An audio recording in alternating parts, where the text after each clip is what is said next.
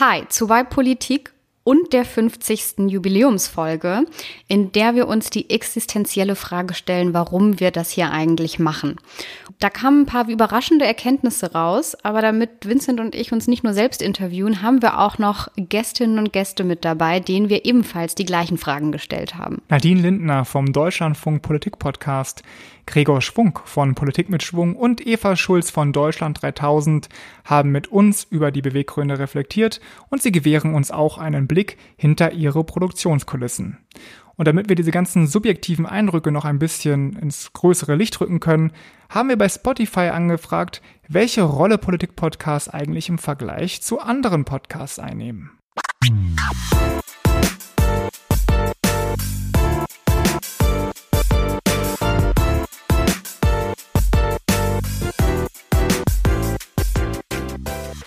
Vielleicht haben es einige von euch gemerkt, dass jetzt länger nichts mehr kam und jetzt wieder eine Folge von uns hochgeladen wurde. Wir waren so ein bisschen in einer ungeplanten Sommerpause und damit hat es auch zu tun, dass die O-Töne, die wir heute hören und einspielen, auch vielleicht schon ein bisschen älter sind und manchmal hört man das raus, dass die Welt noch ein bisschen eine andere war. Im Juli. Also man muss natürlich sagen, es war jetzt nicht 1989, als wir die O-Töne gefangen haben, sondern im Juli 2020. Genau, und seitdem ist ein bisschen was passiert. Die Fragen sind aber natürlich immer noch aktuell, die wir gestellt haben. Die bilden nämlich auch unseren Rahmen für diese Folge. Das ist nämlich Frage 1, warum machen Menschen Politik-Podcasts? Das haben wir unsere Gäste quasi und uns auch gefragt. Dann haben wir gefragt, wie machen sie es? Das ist der Blick hinter die Kulissen. Und schließlich diskutieren wir dann so ein bisschen, welche Bedeutung haben eigentlich Politik-Podcasts? Und was sich nicht verändert hat, sind die Stimmen, die ihr hört. Aber vielleicht gibt es ja Leute, die vergessen haben, wer wir sind oder neu hinzugekommen sind. Deswegen sagen wir auch einmal noch, wer hier sitzt. Vielleicht fängst du an, Vincent. Ja, gerne. Ich bin Vincent Venus.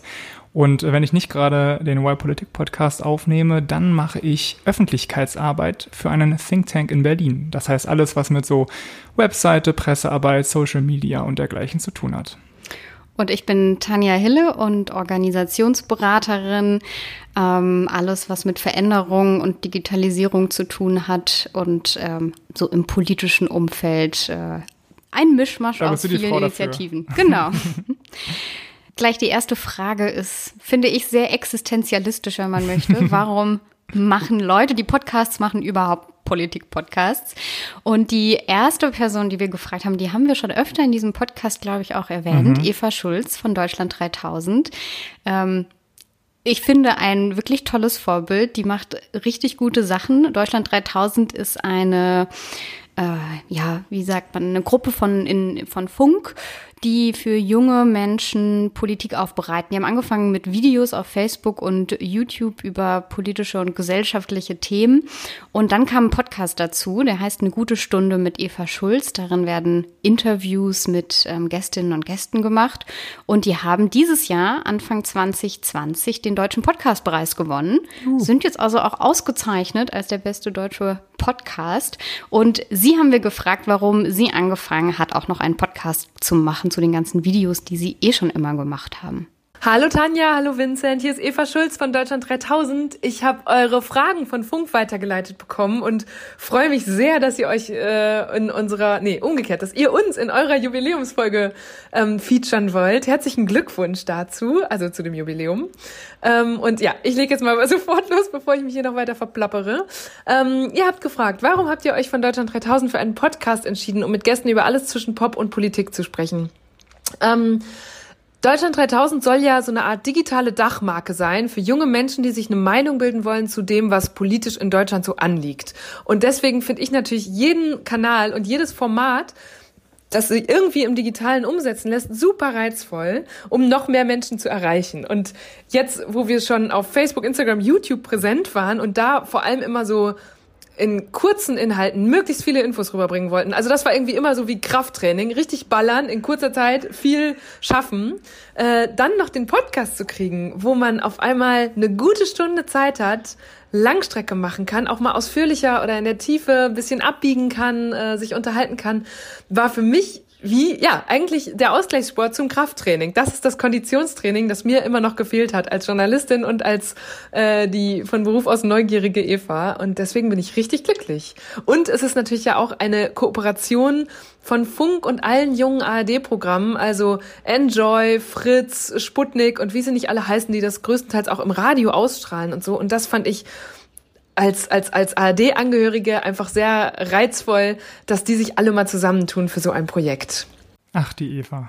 Immer so energiegeladen und freundlich. Weißt du noch, wo wir sie zum ersten Mal gesehen hatten? Nein. Beim Goldenen Blogger. Da hatte sie doch damals auch was gewonnen. Ach, hier in Berlin. Wann war das? 2018? Ja, genau. Anfang 2018. Und da hatte sie noch fürs Videoformat wahrscheinlich was gewonnen und jetzt dieses Jahr den Podcastpreis für einen Podcast. Also ich würde sagen, sie und ihr Team auf jeden Fall auf der Gewinnerstraße gerade. Ja, und herzlichen Glückwunsch zurück, sagen wir da. Genau.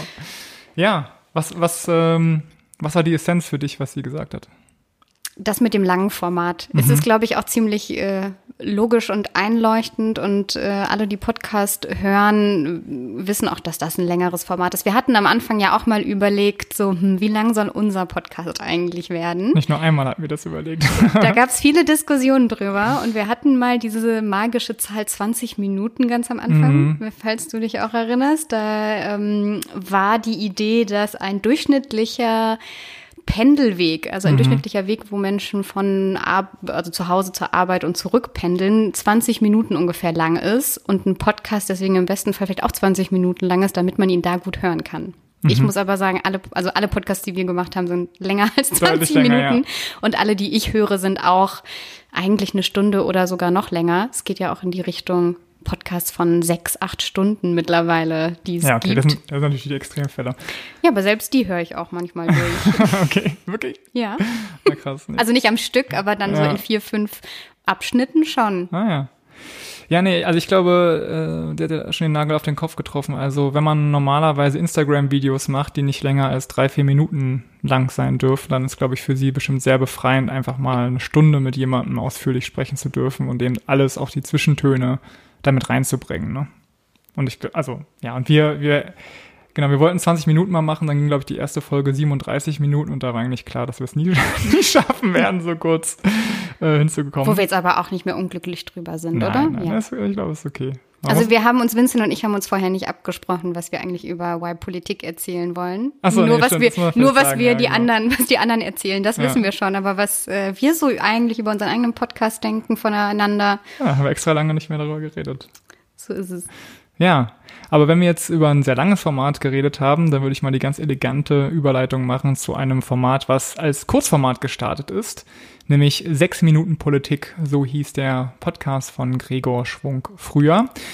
Dann hat er wahrscheinlich gemerkt, das ist ein bisschen zu kurz, um irgendwie tief einzusteigen und hat deswegen seinen Podcast umgeframed und jetzt heißt er Politik mit Schwung und er hat eine, etwas andere Sicht auf die Dinge. Ich habe mich für Podcasts entschieden, weil es das ideale Medium ist, um junge Menschen zu erreichen. Niemand in meiner Altersgruppe oder noch jünger würde zu einer bestimmten Zeit das Radio oder den Fernseher einschalten, um eine bestimmte Sendung zu sehen.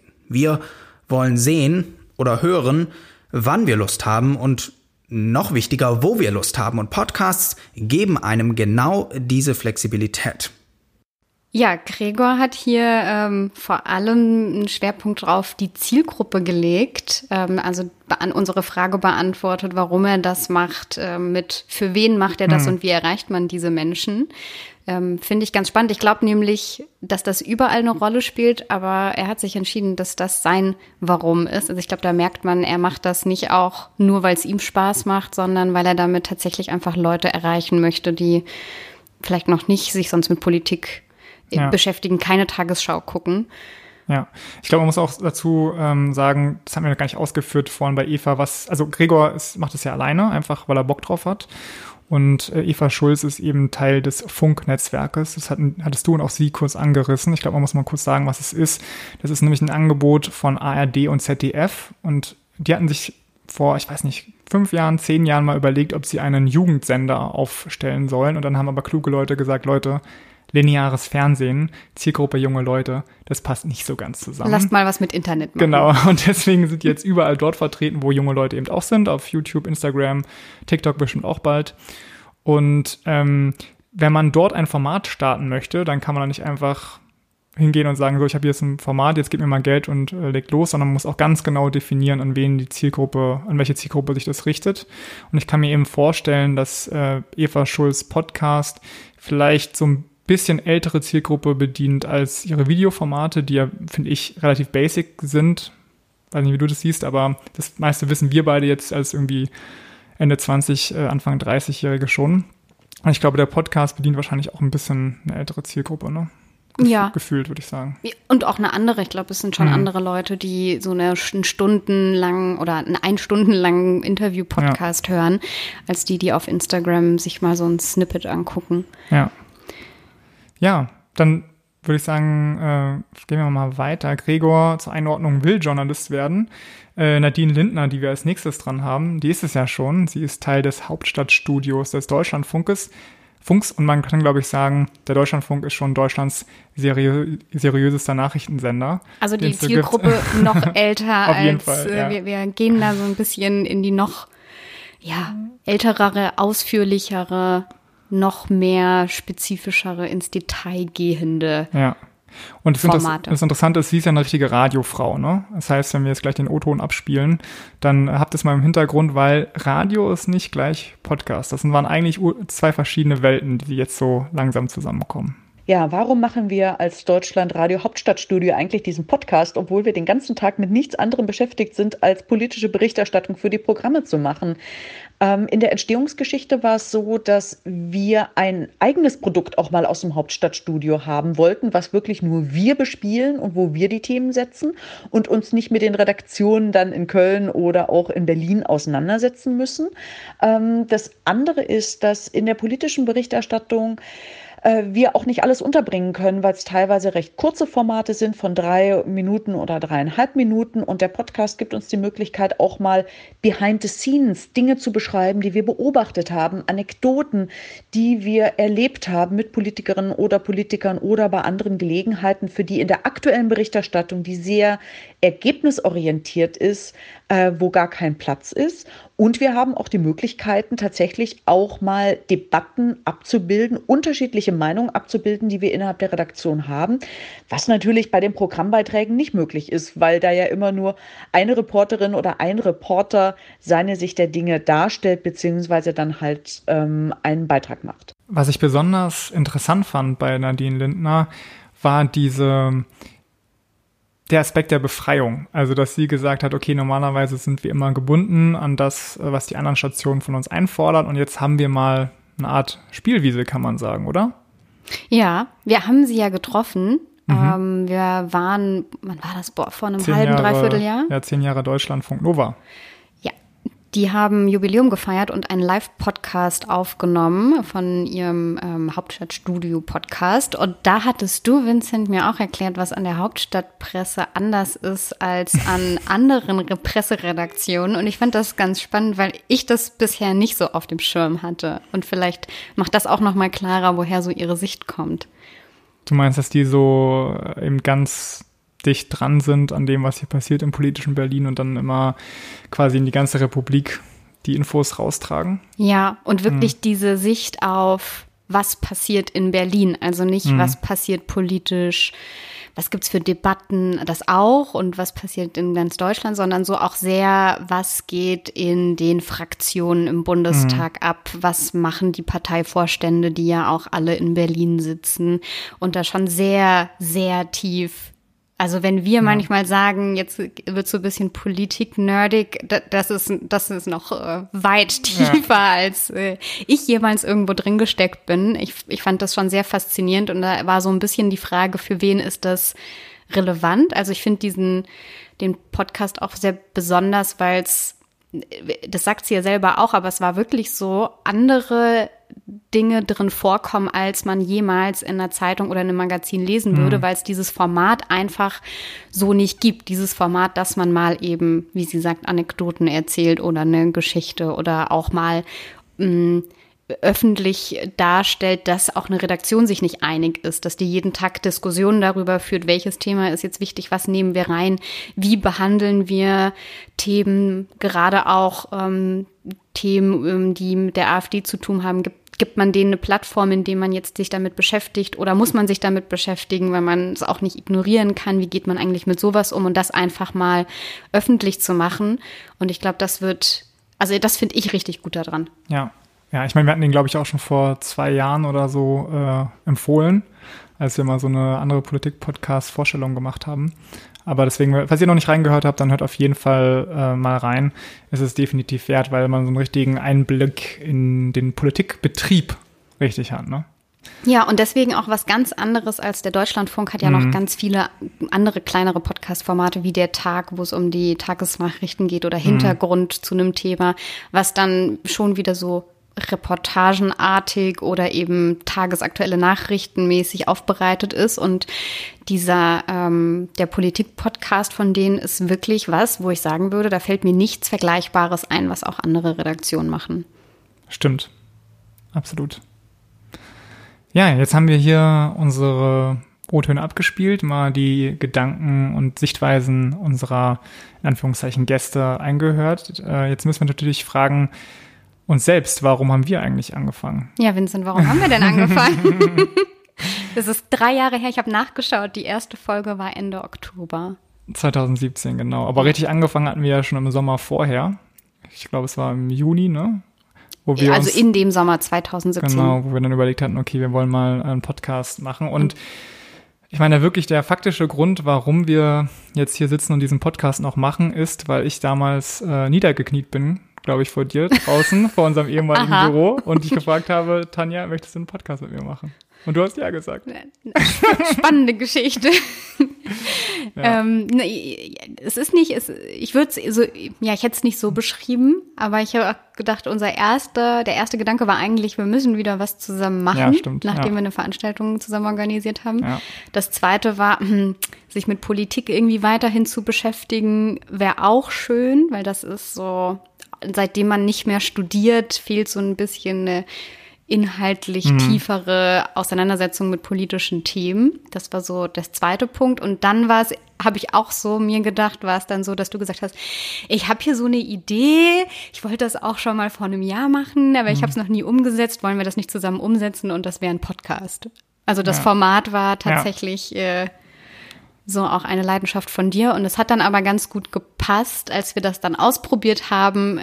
Ich habe ja lange debattiert im Debattierclub und habe dieses Reden als Format wirklich als schön empfunden. Und es ist wirklich auch was anderes, als Dinge aufzuschreiben, wo man 5-mal über einen Satz drüber gehen kann und die logische Struktur. Und beim Reden muss man einfach sehr viel mehr Toleranz gegenüber Fehlern haben und darf nicht so streng mit sich selbst sein. Das stimmt. Ja, also du hast eigentlich alles super zusammengefasst. Ich glaube, ich würde jetzt, wenn wir hier von Behind the Scenes und so nochmal reden, kann man dann auch schon sagen, dass wir uns, ich glaube, 6-7 Mal getroffen haben, um am Konzept zu arbeiten, bevor wir die erste Folge aufgenommen haben. Ja. Das heißt also, und das Lustige ist, dann haben wir ja aber nach einem halben Jahr das Konzept eigentlich nochmal ziemlich überarbeitet, weil man muss ja schon mal diesen Realitätscheck machen.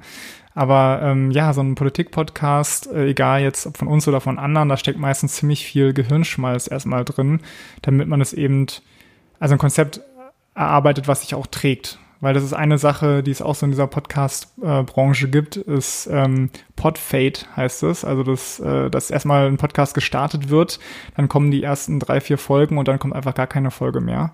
Da hatten wir ja mal vor Ewigkeiten auch über Statistiken geredet und so, ne, dass also die allerwenigsten Podcasts schaffen es überhaupt 30-40 Folgen zu machen, sondern sterben eben wieder vorher. Ist ja auch vielleicht ganz okay, ne, einfach mal so als Spielwiese das auszuprobieren.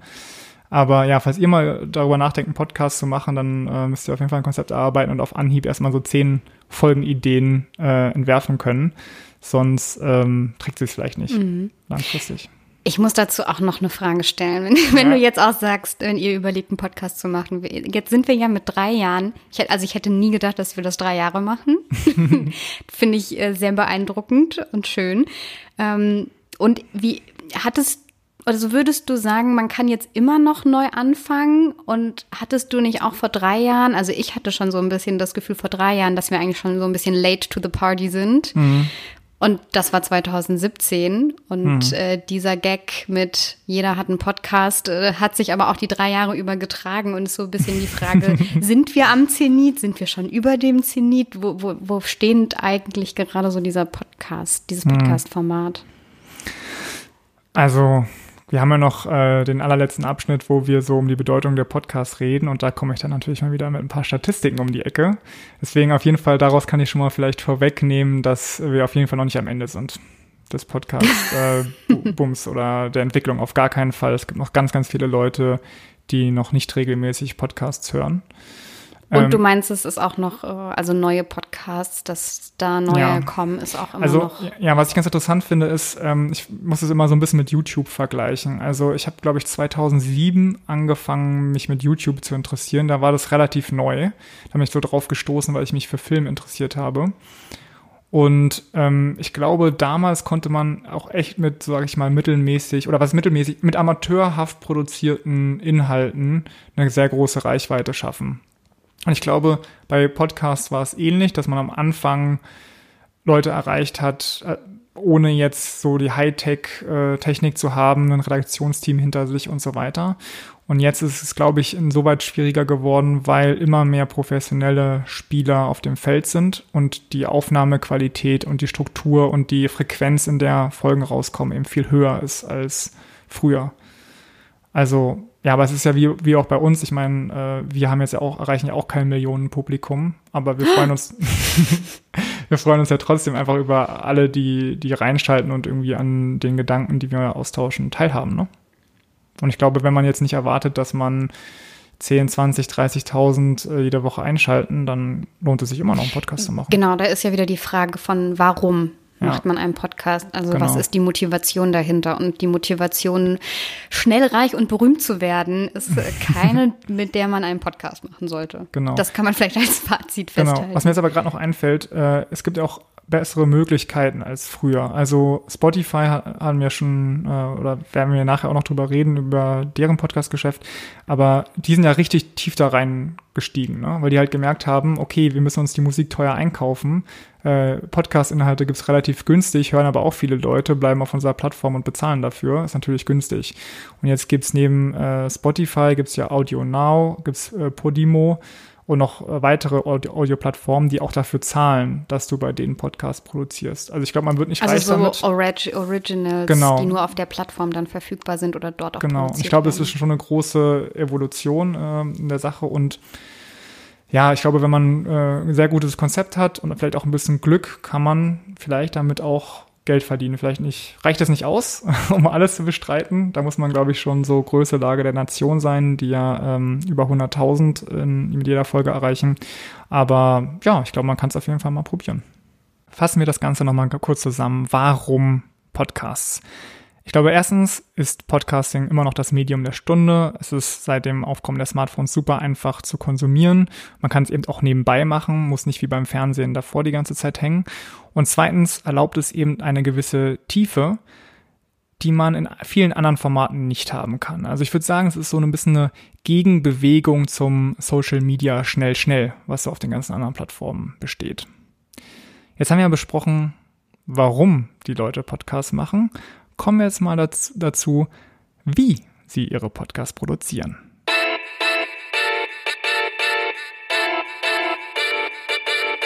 Beim Wie interessiert uns eine Frage ganz besonders, und zwar, wie die Leute sich die Themen aussuchen. Also ich glaube, das ist auch eine besonders interessante Frage für Politik-Podcasts, weil je nachdem, welche Themen man setzt, welche man sich aussucht, ja schon auch eine Entscheidung trifft, was ist wichtig, was ist weniger wichtig, was wird diskutiert, wie werden die Sachen diskutiert. Ist Klima für uns ein Thema? Wird das nicht behandelt? Wie sieht's eigentlich mit Rassismus aus? Da wurde ja auch oft kritisiert in den letzten Monaten, dass das zu wenig Aufmerksamkeit bekommt und bestimmte Fragen dazu wenig in etablierten Medien gestellt werden. Also Es ist eine politische Frage, welche Themen man wie auswählt. Und deswegen haben wir die auch unseren 3 Gästen, die wir jetzt schon vorgestellt haben, gestellt. Und als erstes hören wir da mal rein, was Gregor gesagt hat. Bei mir geht's immer um das Thema der Woche. Also ich versuche mir immer das am meisten diskutierteste oder das wichtigste Thema rauszugreifen, das in einer Woche aktuell war. Und dann fasse ich das zusammen, erkläre die Hintergründe und analysiere, was passiert ist. Manchmal gibt's mehrere Themen in einer Woche, dann muss ich schauen, was relevanter ist für meine Zuhörerinnen und Zuhörer. Und manchmal gibt es gar kein Thema, das einem sofort ins Auge springt. Dann wird's ein bisschen schwieriger und dann suche ich mir was aus, was ich schon lange mal machen wollte oder wozu ich schon diverse Bitten von Hörerinnen und Hörern bekommen habe, das mal zu behandeln. Getrieben von der Entwicklung der Dinge, kann man sagen, oder? Bei Gregor, der jede Woche das Thema zusammenfasst. Ich glaube, sein Format hat einen Vorteil, dass er nämlich nicht so lange nach Themen suchen braucht. Wenn du und ich mal... Außer im Sommerloch wahrscheinlich. Okay, außer im Sommerloch, genau. Aber wenn wir mal versuchen, ein Thema zu finden, dann diskutieren wir ja auch gerne mal über eine Stunde, bis wir uns dann geeinigt haben. Das stimmt. Und wir haben uns damals ja auch sehr bewusst dagegen entschieden, uns von aktuellen Themen stark beeinflussen zu lassen. Also wir haben das oft gerade auch am Anfang als Aufhänger genommen, also weil einfach, wenn gerade was relevant war oder eben diskutiert wurde, dass man Themen daran aufhängen kann und die Aktualität und Relevanz daran zeigt, aber trotzdem das Thema längerfristig wichtig ist und auch eine längerfristige Perspektive hat. Ein Gedanke, den wir ja auch dabei hatten, und ich glaube, da ergibt es auch, oder da verstehe ich auch einfach, warum Gregor sehr tagesaktuell ist, weil er so sehr journalistisch da drauf schaut, also auch ja viel im Journalismus schon gearbeitet hat und aus der Brille sich fragt, was ist jetzt aktuell, muss man Menschen informieren drüber? Wo will ich junge Menschen erreichen, damit sie mitkriegen, dass dieses Thema so und so gerade diskutiert wird?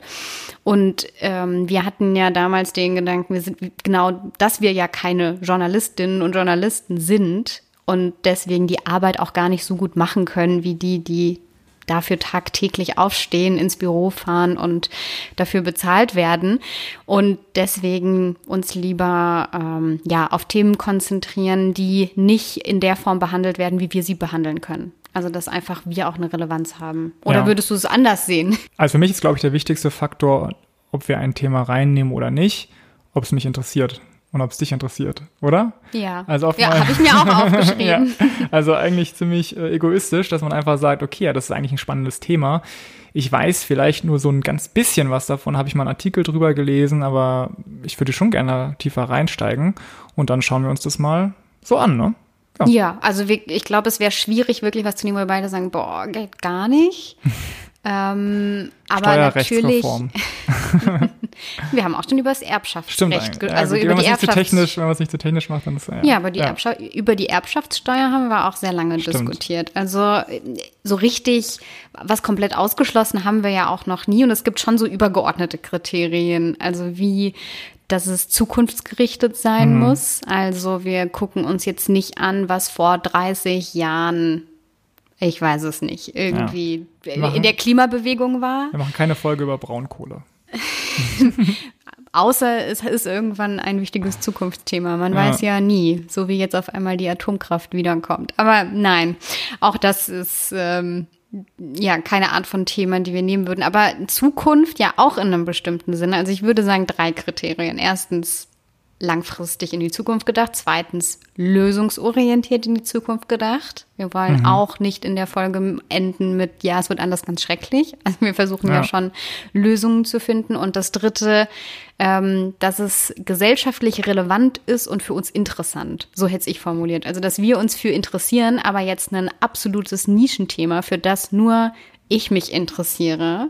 Und kein Mensch und ich auch. Und wir nicht davon ausgehen können, dass irgendjemand wir davon begeistern können, sich auch dafür zu interessieren, wäre vielleicht auch schwierig. Also schon so eine Abwägung zwischen, was interessiert uns und was ist gesellschaftlich relevant.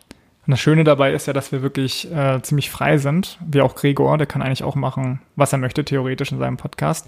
Und in einer bisschen anderen Situation ist Nadine Lindner, die produziert ja für Deutschlandfunk, und die sind ja schon meistens ziemlich getrieben von dem, was A passiert und B, was die anderen Redaktionen des Deutschlandfunks bei denen anfragen. Das heißt, meistens bestimmen eher die anderen Redaktionen, wozu die Hauptstadtjournalistinnen und Journalisten recherchieren sollen.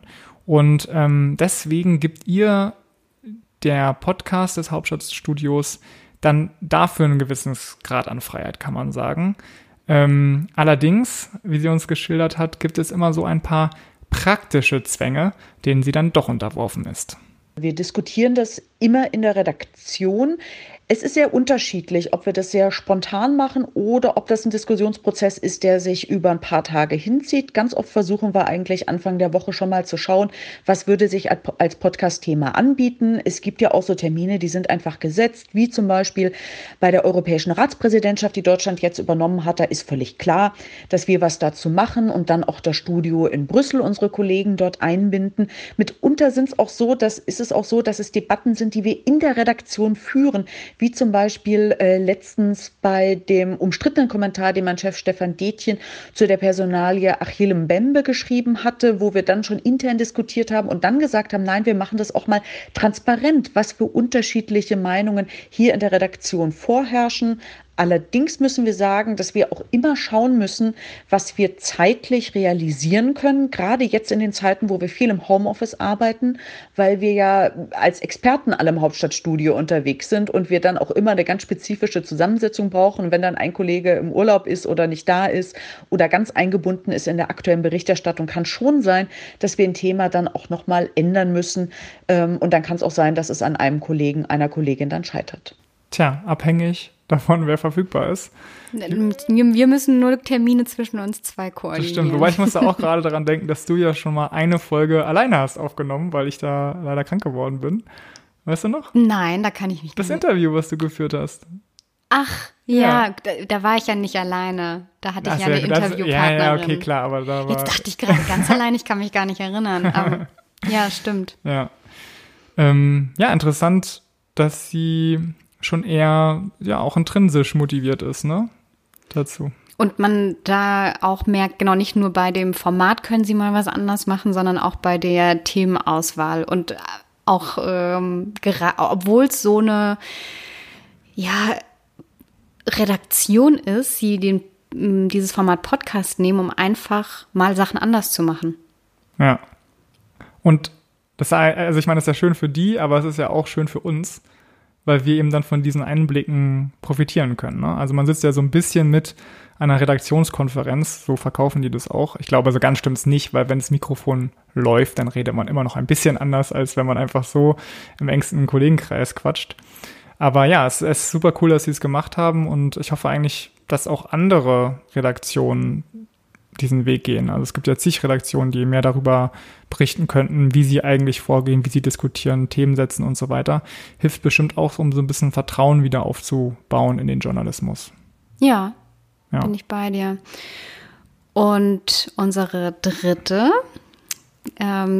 Gast, die Eva, die hat eine ganz andere Antwort gegeben. Sie sucht nämlich gar keine Themen aus. Die Themen passieren uns ja eigentlich zusammen mit unseren Gästen. Also ich hatte neulich die Grünen-Politikerin Aminata Touré zu Gast. Das war 2 Wochen nachdem George Floyd in den USA durch Polizeigewalt umgekommen war, und Aminata ist Sprecherin für Rassismus und deswegen eine Expertin auf dem Gebiet, und dann war klar, dass wir mit ihr darüber sprechen. Sie war auch sehr gut darin, uns die Lage in Deutschland einzuordnen. Gleichzeitig fand ich spannend, was sie als Landespolitikerin, als Mitglied der Regierung in Schleswig-Holstein zur Corona-Politik sagen kann. Da hat sie uns so ein bisschen so einen Blick hinter die Kulissen gewährt. Und dann will ich aber mit den Gästen halt immer nicht nur über Politik sprechen, sondern auch mal über Persönliches. Das hat bei Aminata hat total gut funktioniert. Und jetzt haben wir in der neuesten Folge Olli Schulz, und natürlich will man von dem wissen, keine Ahnung, Olli, was ist denn eigentlich dein Anspruch an dich als Künstler und wie gehst du mit dem Älterwerden um und. Da war der persönliche Anteil sicher ein bisschen höher, aber es wurde dann eben auch wieder politisch, als wir über Fleischkonsum gesprochen haben oder darüber, wie wir als Gesellschaft miteinander streiten. Und das freut mich immer, dass unsere Gäste auch auf diese Themen Bock haben, weil ich glaube, dass die wenn wir, und das ist eigentlich immer der Anspruch, Themen zu finden, die politisch sind und die im Alltag des jeweiligen Gastes oder der Gästin stattfinden, weil in dem Moment ist es auch für den Hörer oder die Hörerin wieder leichter, sich damit zu identifizieren und zu sehen, wo Politik überall bei denen im Alltag ist. Und das finde ich, ja, richtig reizvoll und macht Spaß. Das Private ist politisch. Das sagst du oder das hat sie gesagt? Das war jetzt zusammengekehrt ein bisschen, was sie gesagt hat. Ja, das ist auch das, was ich da ganz stark raushöre. Es ist ja auch eigentlich kein Politik, also wir sagen immer, das sind jetzt alles Politik-Podcasts, aber die framen das, glaube ich, auch gar nicht so. Also sagen nicht, dass das ein Politik-Podcast ist, obwohl ich klar sagen würde, es ist einer. Ja, die reden halt über, also wie sie es gesagt hat eigentlich, ne? Sie reden über die Person und ziehen daraus dann politische oder gesellschaftliche Themen. Ja, und wir sagen, wir sind ein Politik-Podcast. Und dann habe ich mich umgekehrt, als ich diesen Ausschnitt von Eva gehört habe, gefragt, was wir oder jetzt in dem Fall ich eigentlich definieren würde, was Politik ist, wenn wir sagen, wir machen einen Politik-Podcast. Und was ist für dich?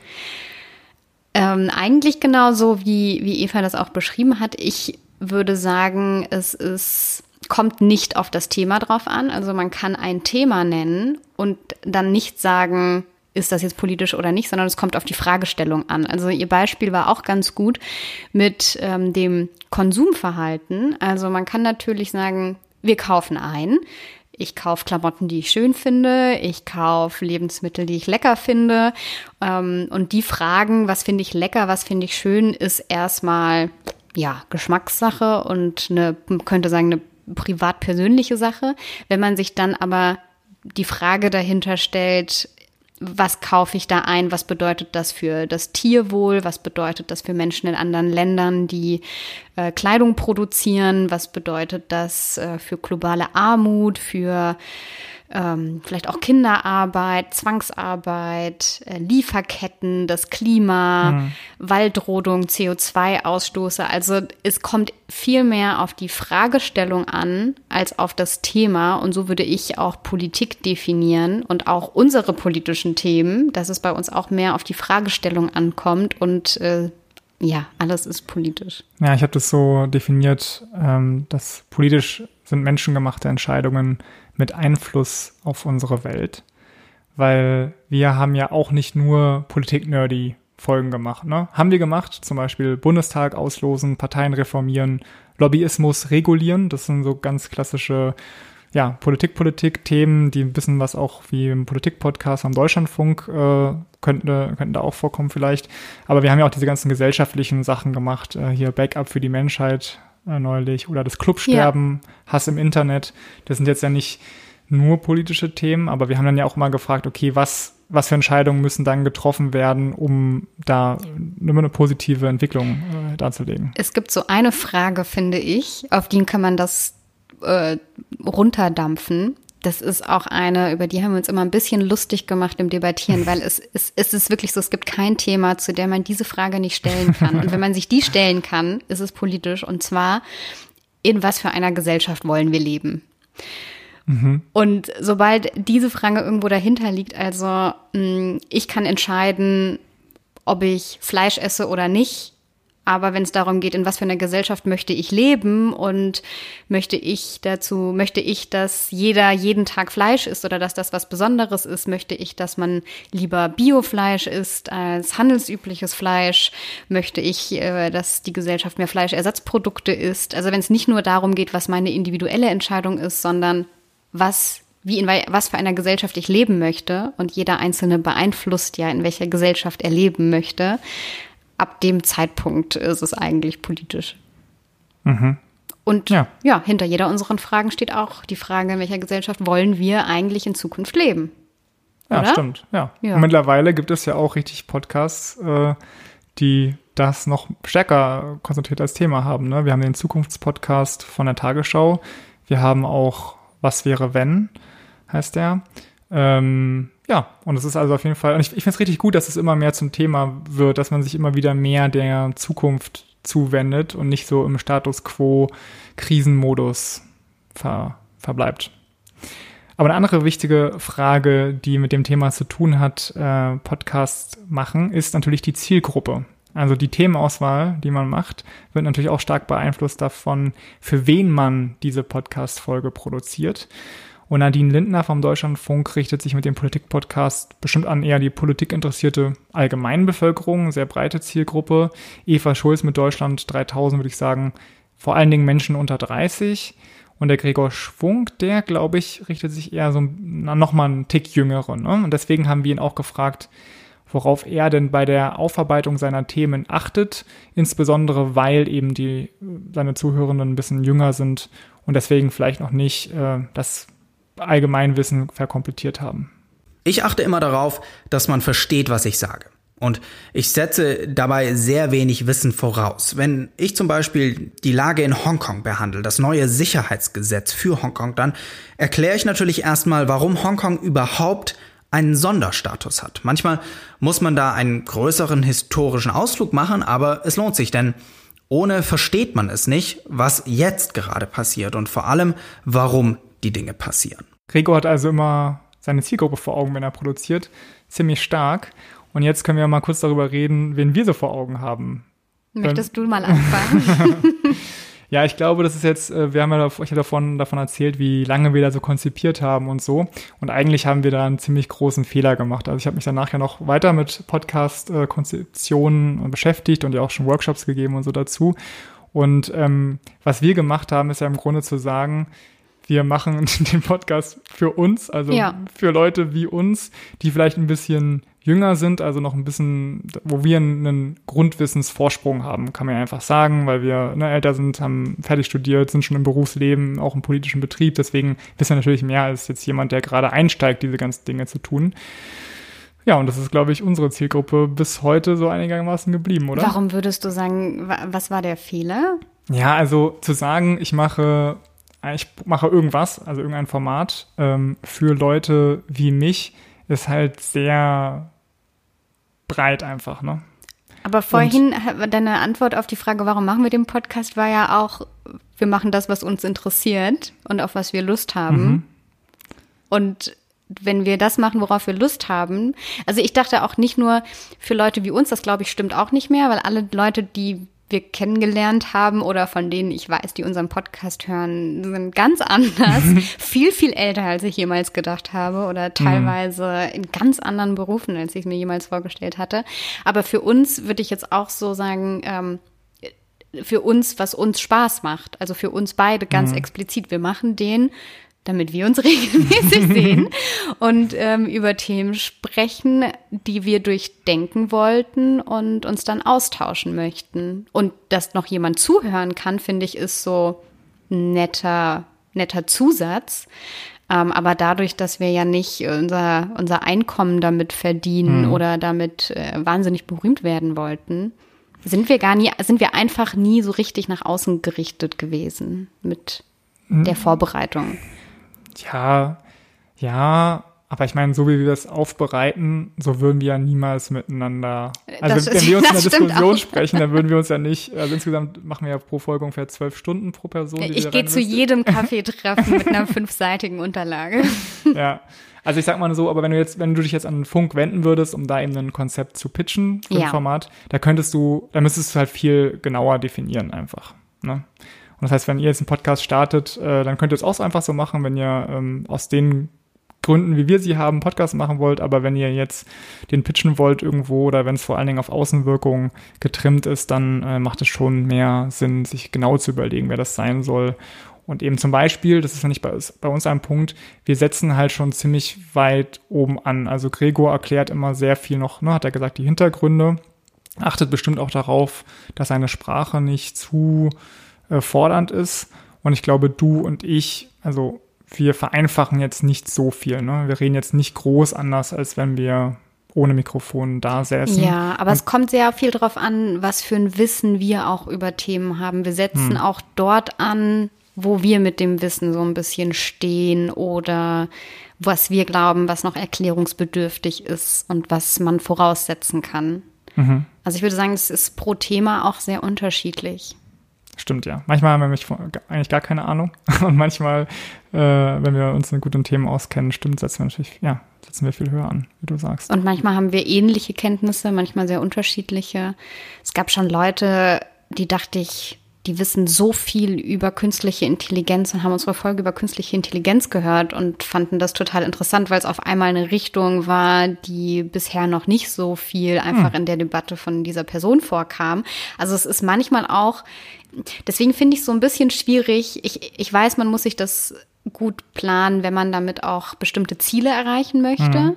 Und auf der anderen Seite bin ich jedes Mal so überrascht, weil ich niemals, also selbst mit den ganzen Methoden, die ich auch kenne, um sich Personas vorzustellen und Zielgruppen anzunähern, es ist einfach immer wieder überraschend und man kann es so ein bisschen planen und optimieren, aber halt auch nie ganz und so ein bisschen sich auch von seinem Interesse und Herzen und logischem, gesunden Menschenverstand leiten zu lassen, finde ich manchmal auch wichtiger, als alles mit Zahlen durchzuoptimieren. Lustig, dass du gerade sagst, Zahlen durchoptimieren, während ich jetzt hier mal unsere App Podcaster von Spotify öffne, um nochmal zu gucken, welche Altersgruppe uns so hört. Und es ist halt schon, ja, es ist schon eigentlich, du hast eigentlich recht, es ist schon ein ziemlicher Mix durch die Alterskohorten, wobei die etwas Jüngeren schon führen, ne? Also ich kann es ja mal kurz sagen, also ja, 50% ungefähr sind unter 27, zumindest bei Spotify. Ja. Und was ist der Durchschnittspodcast-Hörer? Sind Stimmt. die vielleicht auch unter 30? Ja, naja, das weiß ich nicht genau, aber es ist auch eher ein bisschen jünger. Es ist ein bisschen jünger auf jeden Fall, hast du auch recht. Also, ne, wenn wir eine Fernsehproduktion wären, also man darf da, glaube ich, auch einfach nicht zu viel. Man darf da nicht den kompletten Wert drauflegen. Man muss es mit im Kopf haben, aber man darf sich daran auch nicht aufhängen. Das ist zumindest meine Meinung. Stimmt. Worauf man sich schon aufhängen sollte, okay, das war jetzt nicht eine Schweineüberleitung. Ich wollte irgendwie zum Aufnahme- und Mikrofon, was man aufhängt, in eine Spinne und so kommen, aber ist nicht so ganz gelungen. Was auf jeden Fall auch wichtig ist, ist, wie man eine Podcast-Folge aufnimmt. Und da hat uns Nadine Lindner vom Deutschlandfunk die Vorteile des Mediums Audio nochmal richtig schön vor Augen geführt. Ja, das Schöne bei Medium Sprache im Gegensatz zum Medium Bild ist, dass man total unkompliziert arbeiten kann, dass es einfach ausreicht, irgendwo als Reporter anwesend zu sein und dann die Möglichkeit hat, Dinge sehr präzise zu schildern. Und dann kann man ja noch über Einordnungen in kurzer Zeit den Hörerinnen und Hörern ein klares Bild vermitteln. Das heißt, im Radio können wir dann einschätzen, ist das eine neue Entwicklung oder ist das was sich schon länger abgezeichnet hat. Und ich bin eigentlich immer wieder fasziniert, wie wenig man dafür technisch braucht, im Gegensatz zum Beispiel zum Fernsehen. Mitunter ist es einfach nur ein iPhone, was wir uns dann ans Ohr halten. Dann kann schon losgehen mit dem Reporter-Dasein. Im Podcast ist es dann sprachlich so, dass ich es sehr schön finde, dass wir im Hauptstadtstudio-Podcast sprachlich ein paar mehr Möglichkeiten und auch Freiheiten haben, im Gegensatz zu dem, was wir on air machen. Im Podcast können wir auch mal einen kleinen Scherz machen oder wir können auch mal eine kleine saloppe Bemerkung machen oder, weil wir uns als Kollegen ja auch gut kennen, wir können dann auch den Kollegen mal freundschaftlich quasi sprachlich so ein bisschen anrempeln oder auch mal flapsig sein. Der wichtigste Punkt von Nadine Lindners Äußerungen waren, glaube ich, die Einfachheit. Also ich hatte es ja schon vorhin angesprochen, so im Vergleich zu YouTube und so weiter, da muss man heutzutage einfach richtig glänzen. Da brauchst du ja Kamera, Licht, einen Hintergrund, dann irgendwie der Schnitt muss perfekt sein und so weiter. Und ja, beim Audio, da muss man sich eigentlich nur auf die Stimme konzentrieren, braucht einen ruhigen Raum und ein ganz ordentliches Mikrofon und zack, kann man loslegen. Obwohl wir ja nicht mit einem iPhone aufnehmen. Nee, das stimmt. Auch also, nicht mit einem Handy. Nee. Das stimmt. Also sie hat das ein bisschen sehr einfach dargestellt. Ich glaube, die meisten... Obwohl so für einen O-Ton kann man das schon mal machen. Genau. Jetzt so eine Stunde Podcast ist schwierig. Es kommt, glaube ich, immer drauf an. Ja, ist es nicht. Aber genau, die meisten Podcaster haben halt schon ein richtiges Mikrofon. Viele setzen jetzt auf USB-Mikrofone, falls ihr euch dafür interessiert. Die haben halt den Vorteil, dass man nicht noch irgendwie so ein Mischpult oder so braucht, sondern zack, man packt die einfach an den Computer und dann kann man aufnehmen und die machen eben, jetzt nicht Deutschlandfunk-Qualität, aber es reicht auf jeden Fall aus. Und was man ja auch gelernt hat, ist, dass Podcast auch ein schön einfaches Medium ist, um im Homeoffice aufzunehmen oder eben von zu Hause aus, was wir ja auch die letzten Folgen alle gemacht hatten. Also auch wir zwei haben ja remote produziert in 2 verschiedenen Orten und das war echt easy. Ging gut. Ja. Ja, stimmt. Genau. Ja, jetzt haben wir, glaube ich, alles durch, oder? Was man braucht für so eine Podcast-Folge. Wir haben über die Themenauswahl gesprochen. Wir haben jetzt gerade geklärt, wie man es aufnimmt, konkret und auch für wen. Deswegen jetzt, letzter großer Abschnitt. Welche Rolle spielen eigentlich Politik-Podcasts in unserer Demokratie?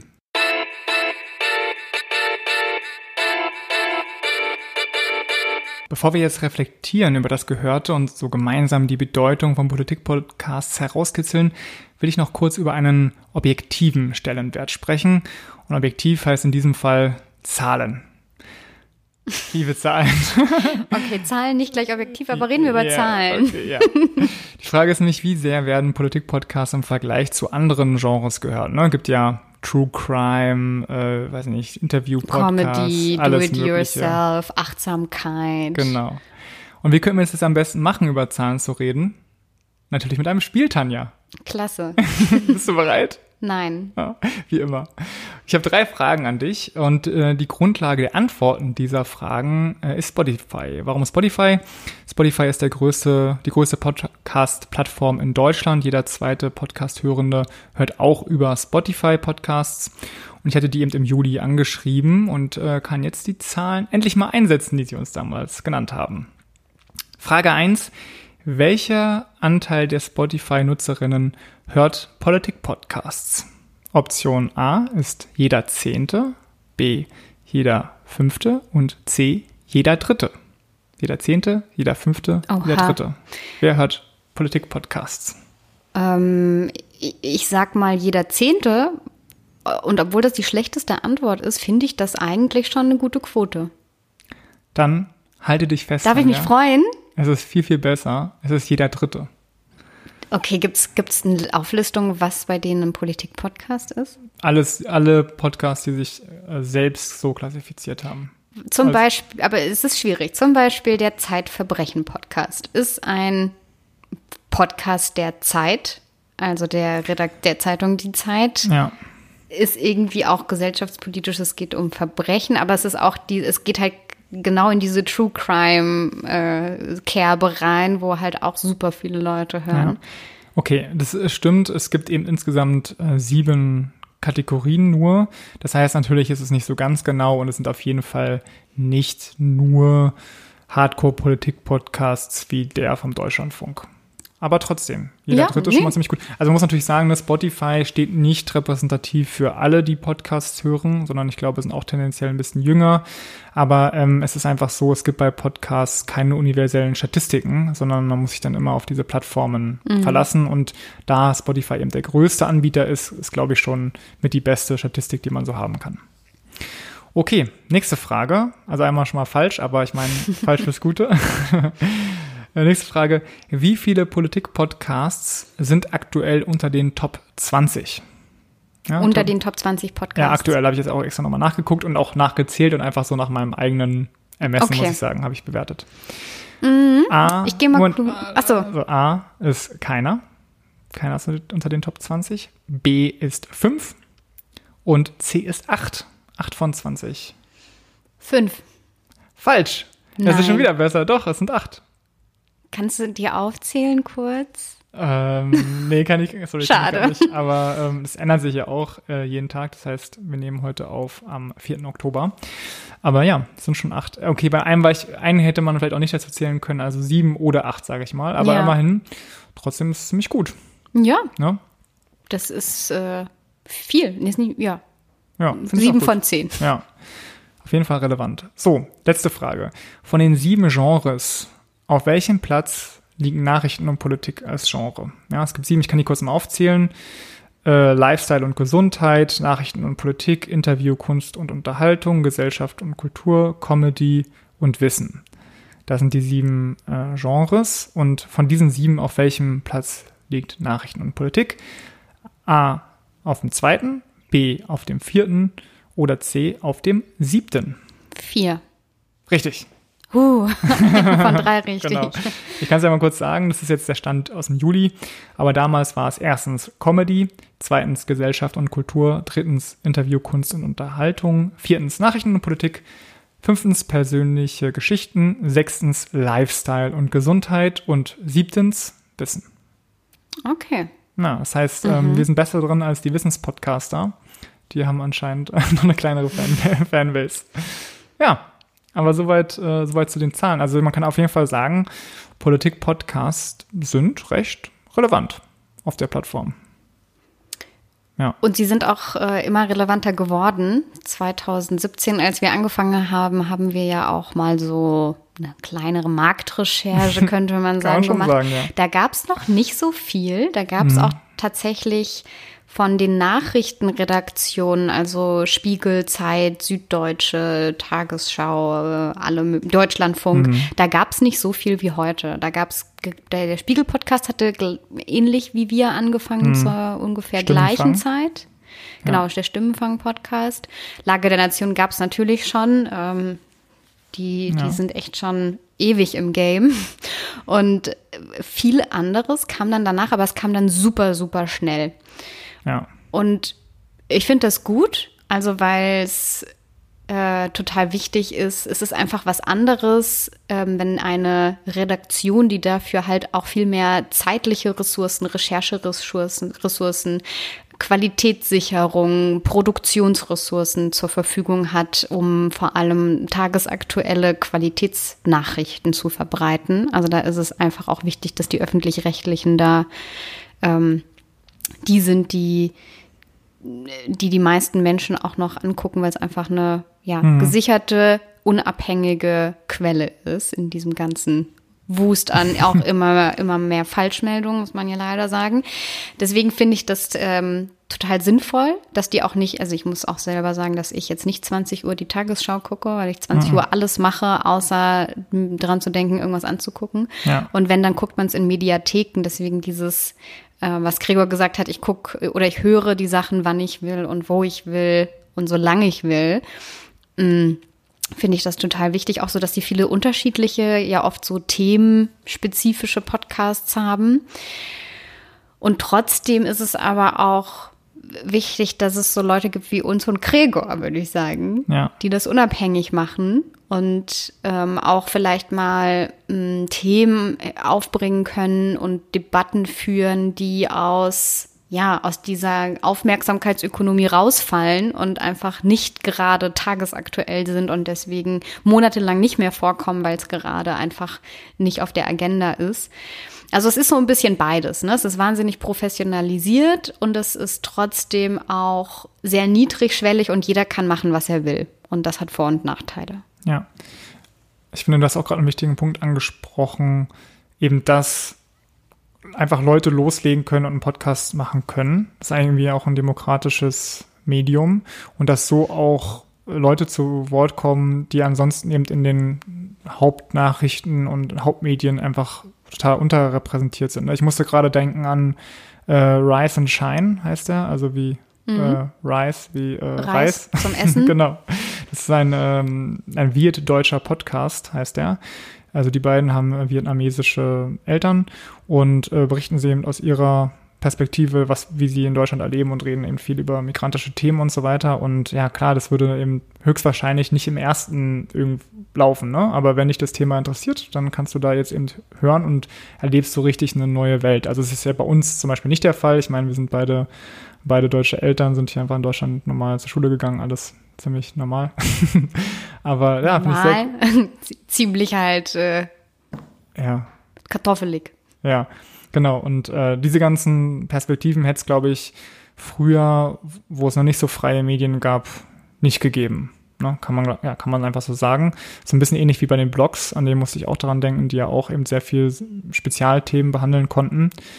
Aber als ich jetzt nochmal drüber nachgedacht habe, dachte ich mir, okay, cool, es gibt eben so marginalisierten Gruppen, gibt es Raum, aber es kann natürlich auch total missbraucht werden von Leuten, die eben keinen positiven Wandel in der Gesellschaft wollen, sondern unsere Gesellschaft zerstören wollen oder eine faschistische Vision haben. In den USA ist es ja so, dass es eben auch sehr starke Stimmen gibt, die einfach einen Podcast produzieren, den dann vielleicht noch auf YouTube auch veröffentlichen und so, und die alles tun, aber nicht an Lösungen fürs dritte Jahrtausend interessiert sind, sondern eher wieder zurück wollen ins 20. oder 19. Jahrhundert und die dann auch ein ziemlich großes Publikum erreichen können. Und was ich mir jetzt mal gefragt habe, ist, wann es eigentlich soweit sein wird, dass es in Deutschland einen Politik-Podcast von hart rechts geben wird. Und ich kann mir vorstellen, dass es schon irgendwann soweit sein wird. Oder vielleicht gibt es den auch und wäre es mir einfach noch nie über den Weg gelaufen. Ich wollte gerade sagen, woher weißt du, dass es das nicht gibt?